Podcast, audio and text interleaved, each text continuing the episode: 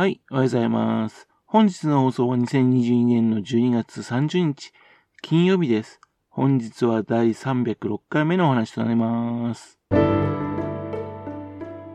のチャンネルは福島県郡山市在住の特撮アニメ漫画大好き親父のぴょん吉が響きになったことをダラダラと話をしていくという番組です。そんな親父の人事を気になりまして、もしもあなたの心に何かが残ってしまったらごめんなさい。笑いがなかったんです。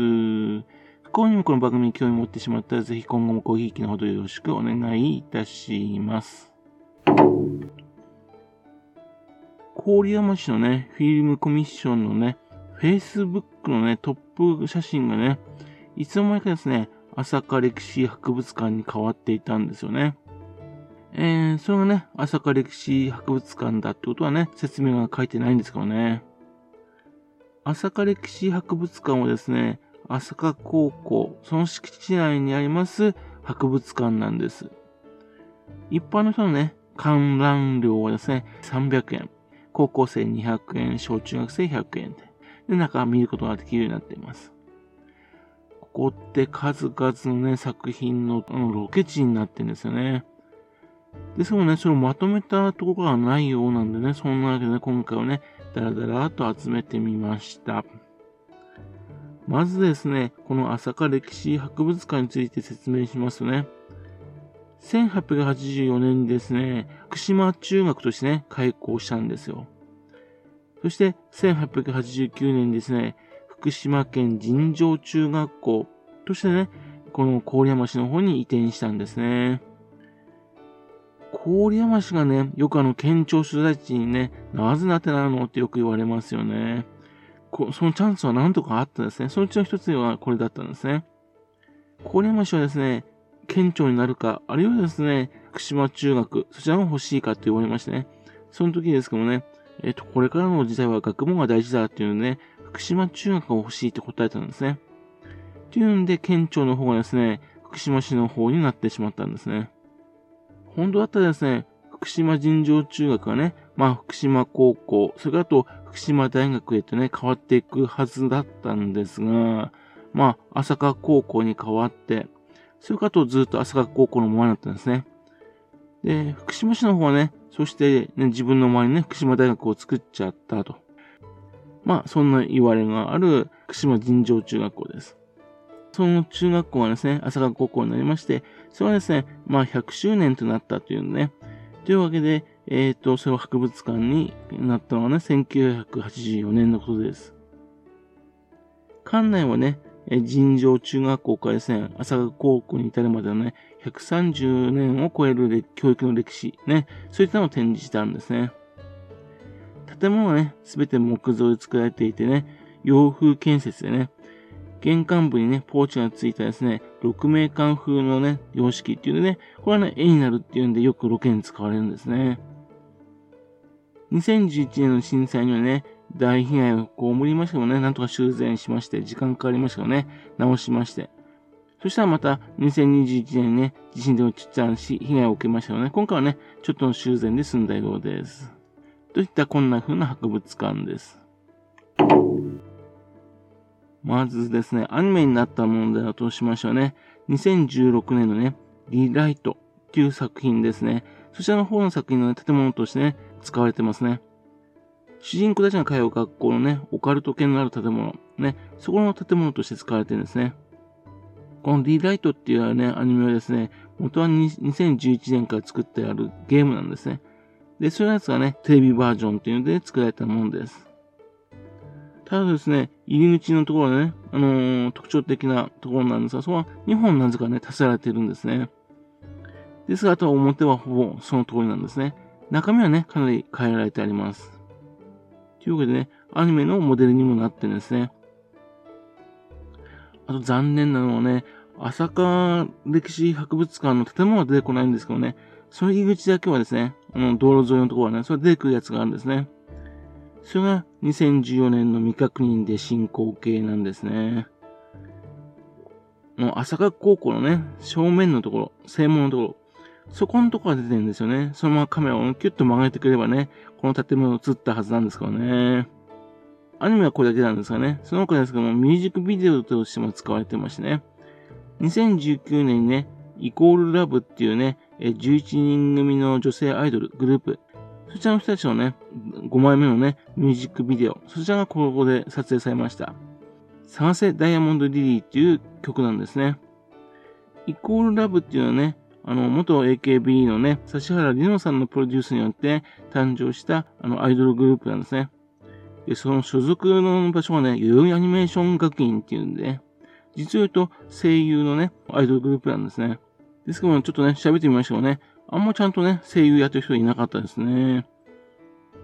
それと、えっと、去年の時、2021年にはですね、ホーミーズっていうね、宮城県のね、あの、栗原市出身のね、二人組の YouTuber、そういう人たちが歌うね、歌で、もう一度っていう曲、そちらの方のね、ミュージックビデオとしても使われたようです。震災からね、10年経ってるんで、ね、えー、そういうイメージとして作った作品らしいですね。というわけでね、ミュージックビデオとしてもそれが使われてるわけですね。こういったですね、あの、ロケの他にですね、えっと、演奏会だとか、美術の展示会だとかね、あと結婚式だとかね、そういったのもいろいろ使われていることも多いようです。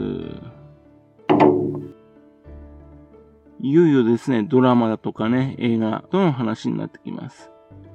印象的なのはね、2016年のね、新春ドラマとして、ね、嵐の二宮さんがね、出演しました、えっと、坊ちゃんですね。夏目漱石の坊ちゃん。あれをね、ロケ地として使われたんですね。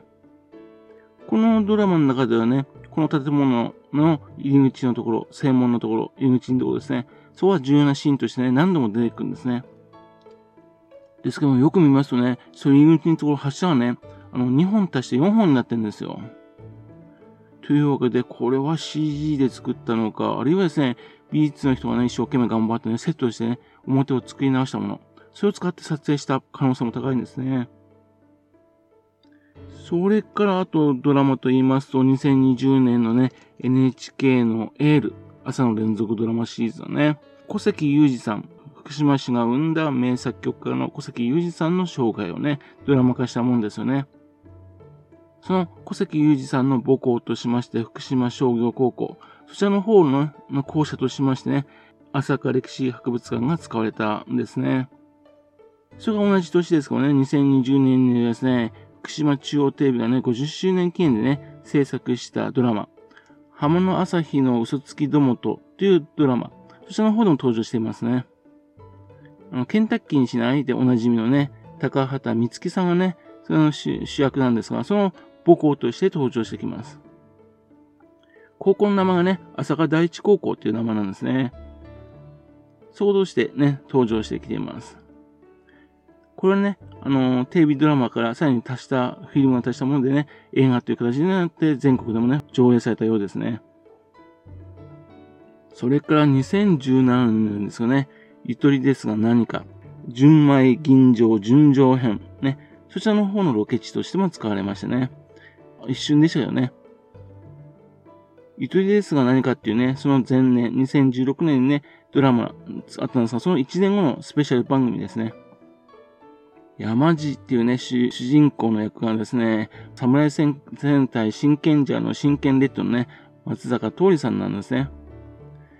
やたらですね、この作品中ではですね、郡山第八中学校の山ちゃんっていうセリフがね、登場していくんですよ。郡山氏にとってはね、第七中学校しかないからね、第八中学っていうんで笑っちゃうんですけどね。ちなみにこの時のね、いろいろとセリフ言ったりとしてる人たちはね、郡山の劇団のね、ユニットラビッツさんたちがね、やってますんで、っていうんで、ユニットラビッツさんがね、テレビで見ることができたっていうので、非常に嬉しかったです。それから2014年にですね、劇場版ゼロっていう作品が上映されました。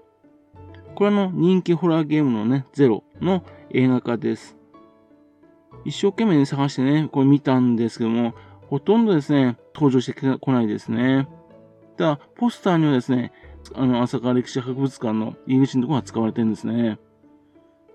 どちらかというと、イラン城町のね、えー、天橋閣、そちらの方がメインって感じですね。この中にね、かすみっていう少女が出てくるんですが、それを忍忍者のね、かすみね、山谷かすみさんが演じていたんですね。ちょっと驚きましたね。あとは見てない作品ですけどね、あの2016年 NHK の夏目漱石の妻っていう作品にもね、あのこの博物館出てるようです。あと2017年 TBS のドラマリーダーズ2、ね、トヨタ、車のトヨタのね、歴史のね、えー、それに関係するドラマなんですが、そちらの方にもね、出てるようです。それは2009年、NHK でね、柴良太郎さんの坂の上の雲、このドラマ化した時にもね、使用されたそうなんですね。多分それにもね、たくさんの作品ロケロケされてるんでしょうね。そういった情報ですね、どっかで誰かが集めてんでしょうかね。そういうのをね、集めていればですね、あの、郡山のフィルムコミッション、ね、今動いてますけどね、ああいった活動のところに活かされてね、計画が進むと思うんですけどね。ぜひともね、そういったのをまとめたらね、えっ、と、ページみたいなのを作ってほしいなと思うんですけどね。はい。それではまた次回よろしくばペンキちゃんとの話をお付き合いくださいね。本日もお聴きくださいまして誠にありがとうございました。